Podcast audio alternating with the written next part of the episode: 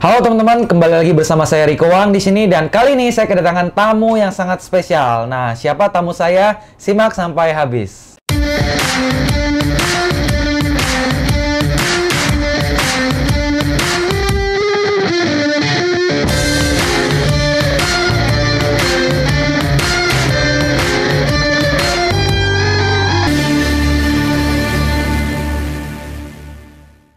Halo teman-teman, saya baru saja membuat sebuah grup WhatsApp untuk teman-teman yang pengen belajar soal bisnis online dan trik tips tentang online marketing yang terupdate. Saya juga sering membagikan kaos, buku, dan lain-lain serta ilmu juga di dalamnya. Jadi untuk Anda yang ingin bergabung silahkan join ke grup WhatsApp saya. Link ada di description ya. Silahkan join di sini sekarang juga sebelum penuh. Oke, nah kali ini saya kedatangan tamu yang sangat sangat spesial bernama Pak Gustiadi Prakoso.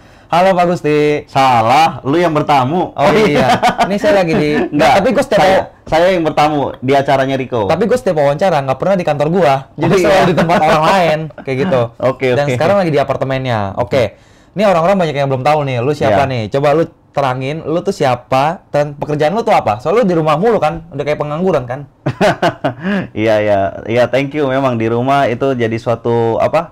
Suatu Kenyamanan. kemewahan buat saya sebenarnya sih, kemewahan gitu ya. Tapi ya saya nyapa dulu kalau gitu ya buat teman-teman. Kan tadi kan kita udah latihan nih, suruh, harus bisa begini Iya dong, harus bisa gini. Harus bisa gini-gini.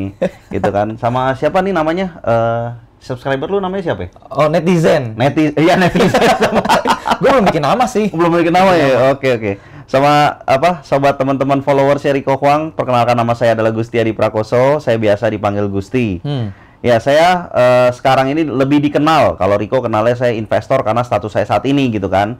Saat ini tuh investor karena saya memang banyakkan memang aktivitas di rumah. Kenapa di rumah? Sebenarnya simpel sih alasannya karena saya di Jakarta. Ya. Nah karena di Jakarta ini memang full macet. Oh macet Ah, pasti. saya tuh nggak terlalu Suka nggak terlalu ya? suka sih, nggak terlalu nyaman lah ya kalau Oke. istilahnya macetan kayak wasting waktunya di sana. Jadi ngerasa lebih enak aja kalau kita di rumah. Jadi sebenarnya buat teman-teman yang follow Riko ini kan mostly kan memang kerjanya online kan. Ya. Itu udah kayak the best. Sekarang tuh udah eranya yang paling enak buat nyari duit sebenarnya sih. Oke.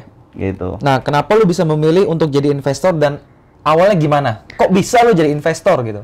Nah, gue jadi investor itu sebenarnya gara-gara situasi, Bos. Apa situasi apa? Jadi bukannya gue pengen, Hah? gue nggak ada tuh terbersit di dalam benak gue tuh awalnya tuh memang pengen jadi Jadi- begitu. Jadi memang gue tuh udah dari awal itu nyari duit itu memang gara-gara situasi, udah udah terbiasa begitulah dari dulu dari zaman gue kuliah. Heeh. Jadi waktu gue kuliah itu memang kita ngomong bahwa keluarga tuh memang nggak terlalu mampu, jadi Iya. kita memang nyari kuliah yang murah. Oke. Udah kuliah murah, jadinya supaya bisa nyari duit, supaya bisa bayar kuliah. Oh. Jadi kan gara-gara situasi tuh. Eh, keulang lagi pas kita udah mulai lulus kuliah juga kurang lebih sama lah. Di mana waktu itu punya bisnis gagal, and then ninggalin utang, terus ya udah kita harus mulai lagi nih dari awal nih. Lu pernah jualan apa waktu zaman kuliah itu? Zaman kuliah tuh gue pernah dari MLM sih itu standar sih Iya. rata-rata pasti ada. Tapi buat gue sih MLM tuh cukup sukses di gue karena gue sempat dapat program mobil. Wih, di. ya, terus udah gitu dari situ dua tahun eh gue buka kafe. Oh, kafe, kafe apa? Namanya Miko Coffee. Sekarang Excelso. Masih ada sih bentuknya karena itu masih desain gua di sebelahnya McD Sarinah Hah? sama sebelahnya KFC. Jadi itu di depan ngadep Jalan Tamrin tuh. Oh, itu zaman-zaman kuliah lu lu 2006, iya. Itu Terus? udah 12 tahun lalu zaman Ah. gua kuliah. Jadi ketahuan umur gua dong ya.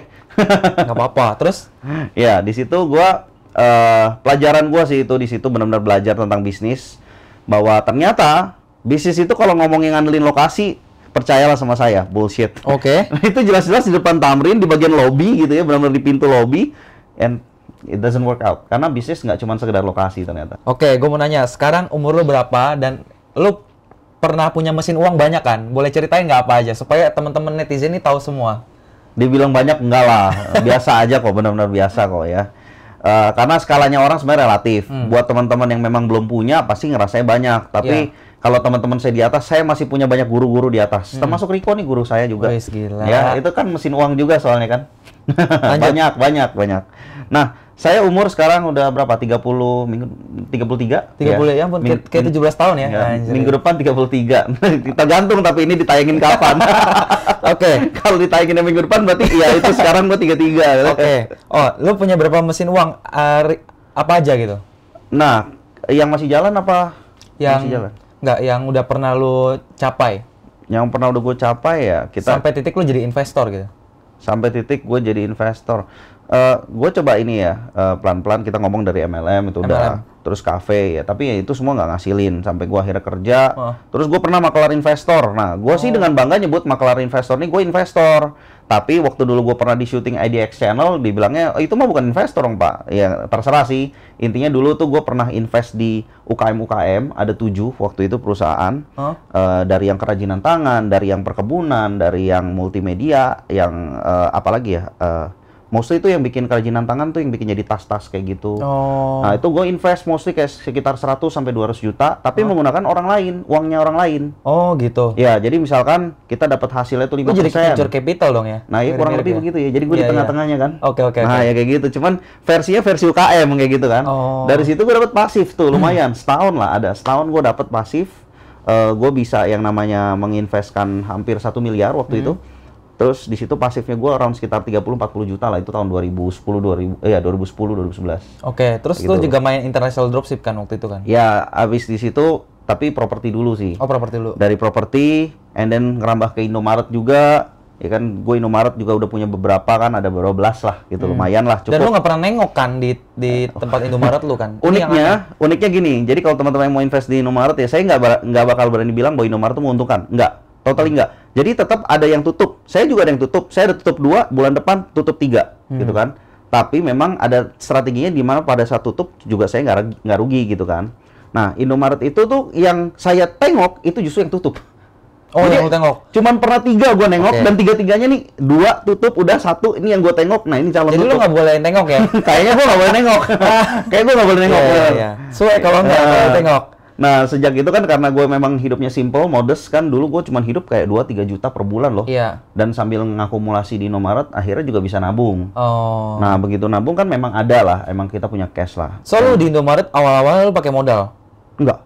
Sampai sekarang nggak pakai modal. Modalnya ada, modalnya kredit jadinya. Oke, modalnya modalnya kredit. Kita kalau ngomong uang kredit sih. Ibaratnya kredit. ya nggak pakai modal yang besar kan? untuk Ya, karena memang awalnya nggak punya duit, ya, Ya, kan. jadi Sampai ini- udah punya, udah ngakumulasiin punya, baru kan kita nengok ngeliat-ngeliat yang lain, kita belajar. Oke. Nah, international dropship itu cerita berikutnya memang. Oke. Nah itu gimana international dropship? International dropship itu ceritanya adalah sebetulnya memang karena saya didatengin lah. Nah, Hmm. kalau misalnya ada sobatnya Rico, eh, kalau saya nggak salah di grupnya bisnis anak muda di sana dia jadi kontributor ya. Saya Iya. didatengin Freddy, Freddy. waktu itu. Eh, Freddy ini datang ke saya, bukan datang sih, lebih tepatnya waktu itu kita nggak sengaja ketemu lah di Ketemu, Medan. Di Medan tuh ketemu, kita udah sempat kenal karena saya tuh peserta seminar di tempat dia kerja. Hmm. Lalu di sana tuh saya ngeliat loh kok nih orang tuh kayaknya agak-agak galau ya waktu di Medan gitu. Hmm. Saya nggak tahu kenapa gitu kan, tapi ya ternyata dia problemnya adalah masalah dia main di international dropship, tapi duitnya nggak bisa muter lah, Oke. ya kan? Nah di sana itu sebenarnya saya waktu itu udah pelajarin, udah pelajarin tentang Facebook Ads, tentang international drop- dropship gitu, Ya. tentang Tentang Nah, segala macam tentang internet marketing lah ya. Ya memang dan memang saya punya antusias eh, punya antusiasme dan eh, suatu apa ya istilahnya eh, hasrat lah, Iya. pengen lah di situ gitu. Terus begitu dia memang eh, ngajuin ke saya by phone sih waktu itu. Hmm. Saya bilang memang waktu itu juga saya udah siap sih, memang siap untuk yang namanya kalau misalnya butuh bantuan kasih tahu, tapi Iya. ceritain case-nya dulu. Oh, Dan sebenarnya buat saya waktu itu case-nya tuh enak, simple. Karena duitnya sudah ada. duitnya udah ada. Duitnya sudah ada, adanya di PayPal. Simple kan? Iya, Istilahnya tinggal PayPal-nya di situ. akunnya aja kan kita harus gimana caranya kita supaya Iya. akun ini kita punya kontrol ya kan nah di sana barulah saya kayak invest di international dropship yaitu di projectnya Freddy Hmm. dan di sana memang saya nggak banyak hitungan karena buat saya sih simple sih Eh, saya udah tahu pasti bahwa duit saya nggak akan ke mana-mana gitu loh kenapa duitnya udah ada gitu kan duitnya udah ada tinggal diputar lagi Hmm. Iya. saya cuma punya kontrol berapa duit yang bisa saya spending saya akan lihat terhadap duit PayPal yang ada Oke. sesimpel itu doang itu benar-benar udah kayak gitu and then tiga bulan ya memang sesuai dengan apa yang kata Freddy lah bilang lah gitu kan Terus lu bisa beli Pajero lagi. ah gue beli Pajero sebenarnya bukan gara-gara itu Oh, sih gara-gara itu. cuman waktu itu kebetulan aja momennya begitu si Freddy ngasih duit buat gue gitu kan Ah. nilainya pun setara itu gitu karena kalau gue tuh gue kan punya prinsip ya dalam hal kalau gue mau beli barang konsumtif seperti Pajero kayak gitu ya seperti mobil itu gue harus pastiin bahwa income gue satu tahun itu tuh udah bisa yang namanya eh, 10% ya gitu loh Oke. barang tersebut 10% dari income gue satu tahun Iya. kalau enggak gue nggak bakal beli Oke. kayak gitu sebenarnya kalau mau waktu itu mau beli Mercy mungkin bisa cuman nggak mau Oke. jadi ya cukupnya segitu, tadinya pun nggak nggak mau kebeli gara-gara dapat harga yang sangat bagus, itu hadiah, Jadi kan lebih murah jauh, ya udah baru bisa beli. Oke, ya ini eh, kerjaannya Gusti lah. Kenapa bisa Iya. disebut sebagai investor seperti ini. Nah, kita lanjut lagi. Gimana caranya lu bisa cepet jadi investor di saat orang seusia lu lagi kerja atau menata bisnisnya? Nah, lu bisa santai-santai dengan mudahnya orang lihat kayak gini kan? Kesannya emang kelihatannya enak gitu ya sebenarnya, tapi tetap kita punya tanggung jawab. Problemnya orang cuman hanya suka ngeliatin resultnya doang nih, Iya. ngeliatin kok kayak kesannya enak. Enak.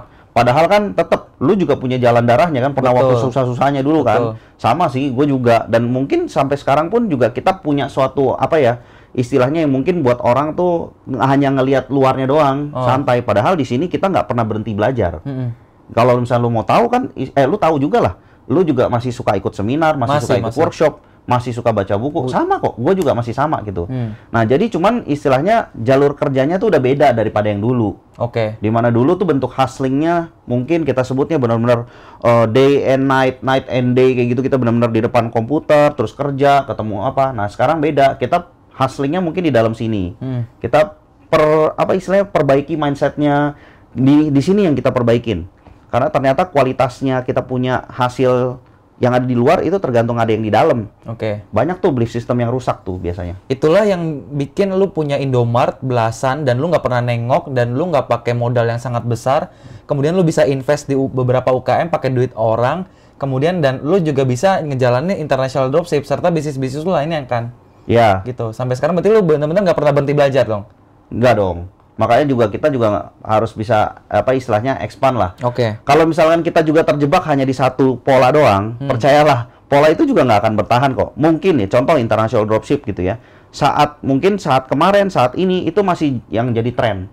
Tapi ya kita nggak akan pernah tahu loh kapan itu bakal berakhir. Apalagi itu bidangnya benar-benar digital gitu. Jadi waktu international dropship sama si Freddy aja sebenarnya dari awal kita tuh bahkan udah desain untuk innovate tidak mengambil profit hanya dari kita punya dropshipnya doang. Oke. Kita bahkan udah ganti bisnis model sejak waktu itu bulan keempat kalau saya nggak salah. Iya iya iya. Kita jadinya ada pertambahan suatu eh, earning income bukan dari jualan doang, tapi Iya. kita dari eh, payment.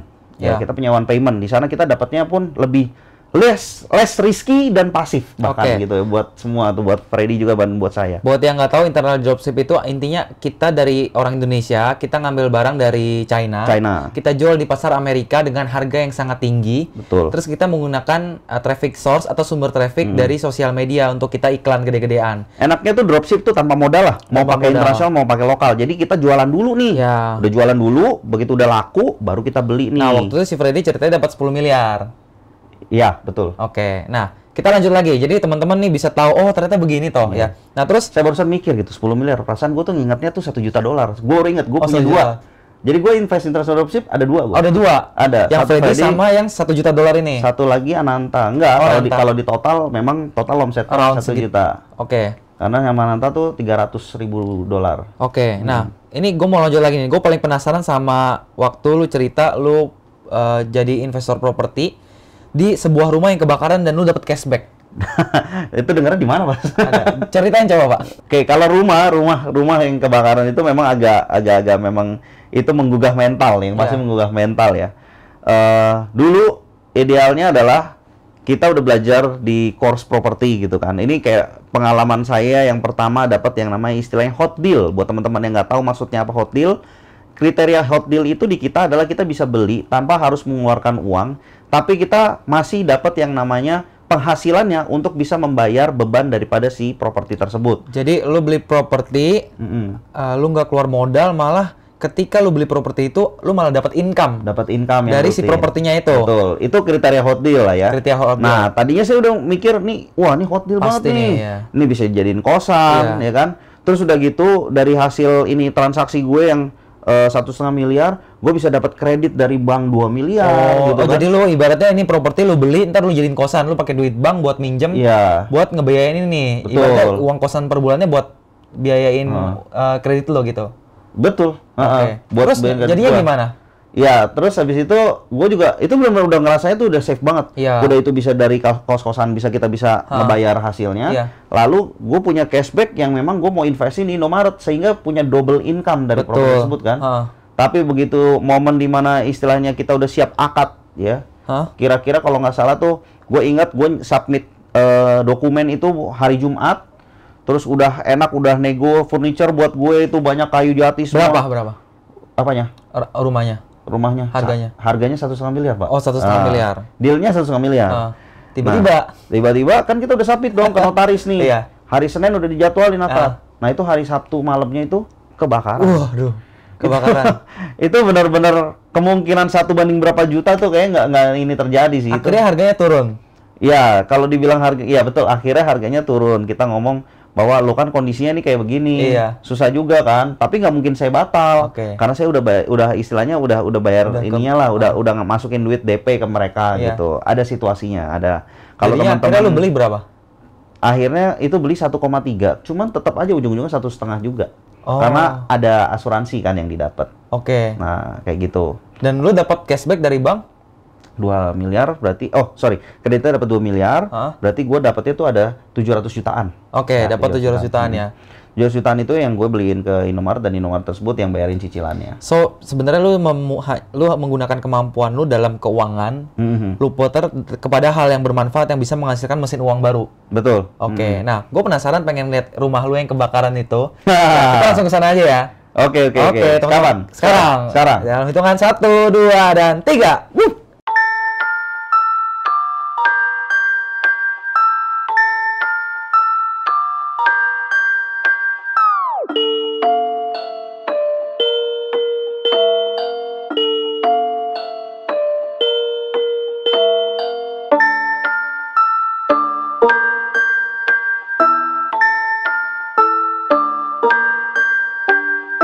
Ya, kita udah sampai di sini.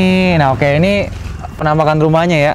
Iya. Jadi nih lu ngapain nih sampai lima tahun nih rumah dari utuh udah lumutan loh udah lumutan nggak nggak ini ya nggak ada udah hutan semua nih kan nggak lu apain lima tahun ya iya dulu memang ceritanya memang pas waktu beli ya memang kita lagi mau mikirin buat yang namanya dibikin jadi kamar-kamar ini ya Kos-kosan. sewaan Oh, Nah, disewain. kos-kosan. cuman ya begitu transaksi pas waktu mau akad ke notaris malam sebelumnya bakar. Oke. Itu kecelakaan sih benar-benar mudik kecelakaan. Begitu itu ya sudah. Memang transaksi yang memang udah terjadi ya sudah jadi jalanin. Tapi kan untungnya ada ada uang lebih yang memang ternyata saya bisa invest di bisnis yang bisnisnya bisa nyicil. Oke. Nah, kenapa saya belum renov sampai sekarang? Belum saya bikin apa-apa. Soalnya saya kan disiplin aja nih. Saya punya prinsip dalam hal investasi. Nah, kalau kita ngelanggar prinsip, umumnya ya kita juga pasti nanti dilanggar sama hasil. oke Makanya di sini tuh saya rutin nih. Tiap tahun saya ngajuin ke bank untuk kredit renovasi. Tapi memang eh, biasanya harganya belum masuk. Baru tahun inilah mulai namanya masuk. Oke, gue mau nanya lu banyak hal lagi, tapi kayaknya ini lagi mau hujan, jadi kita lebih baik di mobil aja ya wawancaranya ya. Oke, kita udah di mobil sekarang karena berhubung lagi hujan. Tapi gue punya pertanyaan yang benar-benar bikin gue penasaran. Eh, selama lu ngejalanin karir lu nih jadi seorang investor dan lu bisnis, eh, siapa mentor yang selama ini benar-benar mengubah hidup lu banget? Dan gue bisa belajar mungkin sama dia juga. Wah, secara nggak langsung waktu itu lu udah pernah gue kenalin waktu itu di Singapura kan? Oke, Itu satu yang pertama kali itu ya. Siapa pertama itu? Patung Desemoringin. patung di Semoringin. Nah, lu udah pernah juga kan ke rumahnya kan? Betul, itu udah kan? wawancara di YouTube nah, juga. yoi. Nah, itu itu itu yang pertama bisa dibilang mentor gue yang perubahan, perubahan dan untungnya sekarang eh, gue juga berteman baik jadinya. Oke. Ya kan? Nah, terus next kalau di properti itu yang pertama tuh dulu gue Joe Hartanto kalau di Indonesia. Indonesia. Kalau mentor yang di luar memang cukup banyak. Eh, kalau yang juga kita ngobrol juga yang, yang kita ngomong mentor ya, mentor Iya. artinya kan kita bisa kita ngomong mentor tuh bisa ada yang mentor pasif dan aktif. Aktif. Kalau yang pasif ya ini idle. Jadi kita cuma pakai asumsi terhadap ceritanya mereka. Mm. Kalau yang aktif itu ya saya masih aktif berteman dengan Pak Johartanto jadi masih sering eh, diskusi juga soal yang namanya properti. Properti. Tapi kalau eh, yang oh ada yang aktif juga di luar itu Kevin Green. Nah, kalau yang agak pasif Robert Kiyosaki. Robert Gitu. Kiyosaki. Ya, itu itu bisa dibilang mentor-mentor gue. Yang pasif lagi juga tentang hidup tuh Tony Robbins. Anthony Robin ya. Dan lu ngambil pelatihannya baik banget kan? Tony Robbins sih ya bisa dibilang semua yang dia ngajar gue udah pernah. Total berapa tuh habis? Itu bisnis mastery gue ikut dua kali, itu masing-masing 10.000 ribu, berarti udah 20.000 ribu. 10 ribu US dollar loh US ya. dollar. Terus udah gitu ikut Day to Destiny 8.000 dolar. Terus ngikut UPW itu udah dua kali sih, dua kali eh, itu kurang lebih 3.000 dolar. Oke. Eh, so ya itu Ratusan juta lah ya. ya itu ham- itu 50 ribu, hampir eh, 30 ribuan dolar ya. Oke, 30 30 ribuan dolar. Nah itu udah pak udah 400 juta sendiri. Oke. Kalau yang Kevin Green waktu itu ngambil coachingnya itu 22 ribu dolar. Nah, ini pertanyaan berikutnya nih. Mungkin di penonton YouTube gue banyak yang karyawan juga. Hmm. Sebenarnya kalau karyawan, dia bisa nggak punya bisnis atau mesin uang yang benar-benar bisa membuat dia passive income. Bedanya kalau active income kan kita harus terjun di situ, kita kejar-kejar uang kan. Kalau passive income kan uang yang bekerja untuk kita. Bisa nggak seperti itu? Eh, sebetulnya kita tuh harus bisa definisi dulu nih pasifnya itu tuh seperti apa Seperti karena apa? tiap orang tuh beda-beda pasif Oke. kayak contohnya lu nih lu ngejalan Alona menurut lu pasif tapi Ya. menurut orang yang mungkin belum pernah jalan bisnis sama sekali wah itu kan aktif katanya Aktif. pasif gitu kan kenapa karena kan kita ngelakuin something yang kita fun juga lu juga nggak terikat waktu padahal kan Iya. which is free buat lu Ya. mungkin buat gue juga free buat orang lain juga free tapi buat orang lain kebanyakan bisa jadi enggak Hmm. itu harus define-nya harus jelas dulu free yang seperti apa gitu kan pasifnya Oke. ada yang bilang pasif artinya gue tuh sehari cuma ngeluarin waktu satu jam nggak apa-apa itu boleh tapi intinya apa pun itu sebenarnya pasif itu semua bisa orang bisa kok Semua orang bisa. semua orang bisa Meskipun dia karyawan, yang Karyawan. lagi kerja. karyawan kerja bisa karena Oh. juga eh, ada juga yang memang ada nanti kan saya ada program yang digital property masterclass itu mentoring bentuknya kayak mentoring properti ya itu yang ngasih testimoni ke saya itu adalah orang yang masih bekerja bahkan sampai sekarang masih bekerja Hmm. dia udah punya tiga properti dan dia udah punya dua Indomaret gitu kan nah itu benar-benar dia napak tilas benar-benar ngikutin apa yang saya jalanin untuk investing dalam Hmm. di properti Iya, iya. dan dia masih kerja dia So logistik. dia dia lebih ke ini ya, dia lebih ke memanfaatkan gajinya untuk dialokasikan ke yang lain ya. Nah, gajinya dia nggak ngapa-ngapain, jadinya nggak ada hubungannya gaji untuk yang namanya dia harus nyicilin dia punya properti. Jadi Oh, propertinya dia- nyicil sendiri kan. Berarti dia pakai uang orang lain ya, Betul sekali. atau oh, orang ketiga gitu ya. Betul, makanya dia benar-benar ningkatin dia punya aset dengan cara yang smart juga dia mikirin masa depannya dia. Oke, jadi teman-teman yang karyawan sebenarnya juga bisa passive income kalau memang ada kemauan dan bisa juga nggak pakai duit sendiri, bisa juga pakai duit bank ataupun duit orang lain, macam-macam metodenya. Oke, nah selanjutnya gue mau nanya juga nih, eh, bisa nggak lu kalkulasiin? Sempat kan sempat kita cerita soal biaya-biaya yang sempat itu bisa beresiko ya untuk kehidupan orang beberapa tahun ke depan karena uangnya bisa menurun dan solusinya gimana? Ya, jadi sebetulnya begini. Eh, kalau kita ngomong uang ya, Ya. uang itu tuh banyak orang kan nggak mengerti tentang uang karena kenapa? Karena memang budaya kita mengkondisikan seperti itu. Ya. Jadi kayak kita hidup semua butuh uang, uang, uang, uang, uang. Saya baru mengerti tentang uang waktu saya memang belajar langsung sama Robert Kiyosaki. Nah, di situ itu dikatakan bahwa uang itu sebenarnya utang. Utang. Ngerti? Tapi di sini saya nggak akan ngomongin tentang itu lah ya. Iya. Oke, saya nggak bakal ngomongin tentang itu. Tapi intinya adalah problemnya sama kebanyakan orang yang memang puas dengan apa yang mereka hasilkan adalah mereka masih belum tentu sadar dalam kondisi keuangan. Oke. Nah, jadi sebenarnya kunci daripada financial freedom itu sebenarnya adalah kesadaran keuangan. Gitu loh, financial awareness. Ya. Nah, orang tuh nggak sadar tuh bentuknya seperti apa. Mereka mungkin mikir bahwa sekarang tuh gaji 10 juta per bulan tuh cukup. Oke. Tapi mereka mau sampai berapa lama? Ya kan? Ya. Kalau misalkan mereka ada perubahan dalam hidupnya, contoh menikah, Hmm. apakah masih cukup? Contoh habis itu punya anak, apakah masih cukup? Nyicil mobil. Nah, itu dia. Kayak gitu loh. Belum tentu cukup. Kalau istilahnya kita harus lihat juga nilainya nanti 10 tahun mendatang 10 juta itu sama kayak kalau sekarang bisa jadi seperti 3 atau 4 juta. Karena terjadi yang Karena namanya- terjadi yang namanya penurunan nilai uang. Oke. Karena nilai uang ini sebetulnya udah makin lama. Gini deh, simpelnya deh ya. Kalian beli beras itu tahun lalu berapa, sekarang Sekarang berapa? berapa? Ya. Yang paling drastis adalah 10 tahun lalu berapa, sekarang berapa? Makan siomay dulu berapa sekarang Nah, berapa? makan siomay berapa, sekarang berapa? Itu itu udah paling simpel sebenarnya dalam hal yang namanya penurunan nilai uang dan Hmm. itu akibat juga inflasi. Dan Oke. itu orang nggak sadar.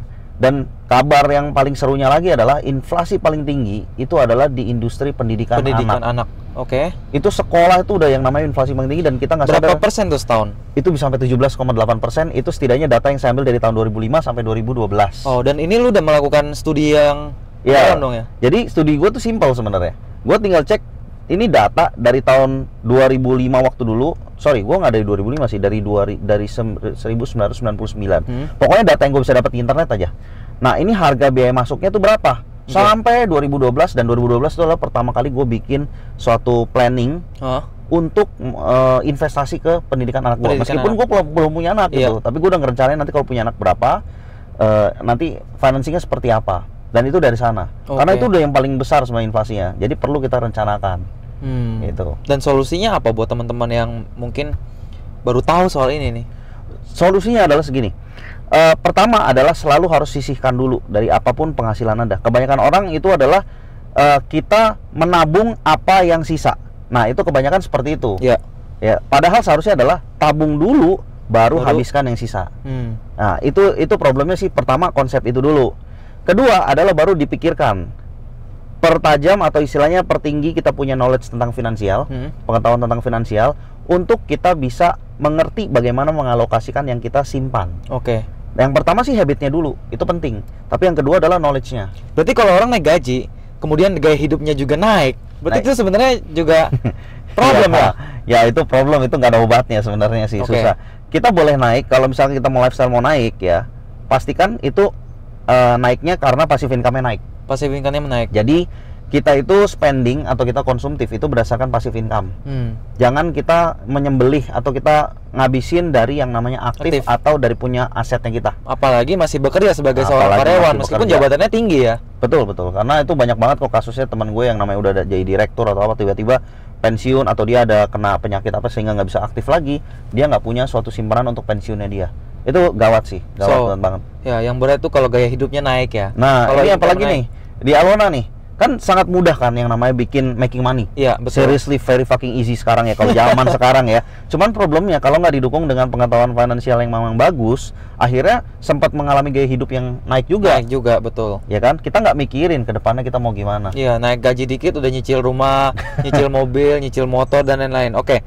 Ah, ini terakhir Pak Gusti ya. Bapak Gusti ya di Perkoso. Apa pesan untuk teman-teman agar bisa eh, terus menjalankan bisnisnya lebih besar dan bisa segera passive income? Kayak kalau saya cuman sum up jadi dua kata itu kalau boleh cuman aset alokasi. Aset alokasi. Betul. Aset alokasi saya nggak ngomong aset alokasi itu berdasarkan uangnya yang kita punya atau harta yang kita punya ya. Saya akan menilai bahwa diri kita pun aset. Hmm. Nah, kita pun harus dialokasikan.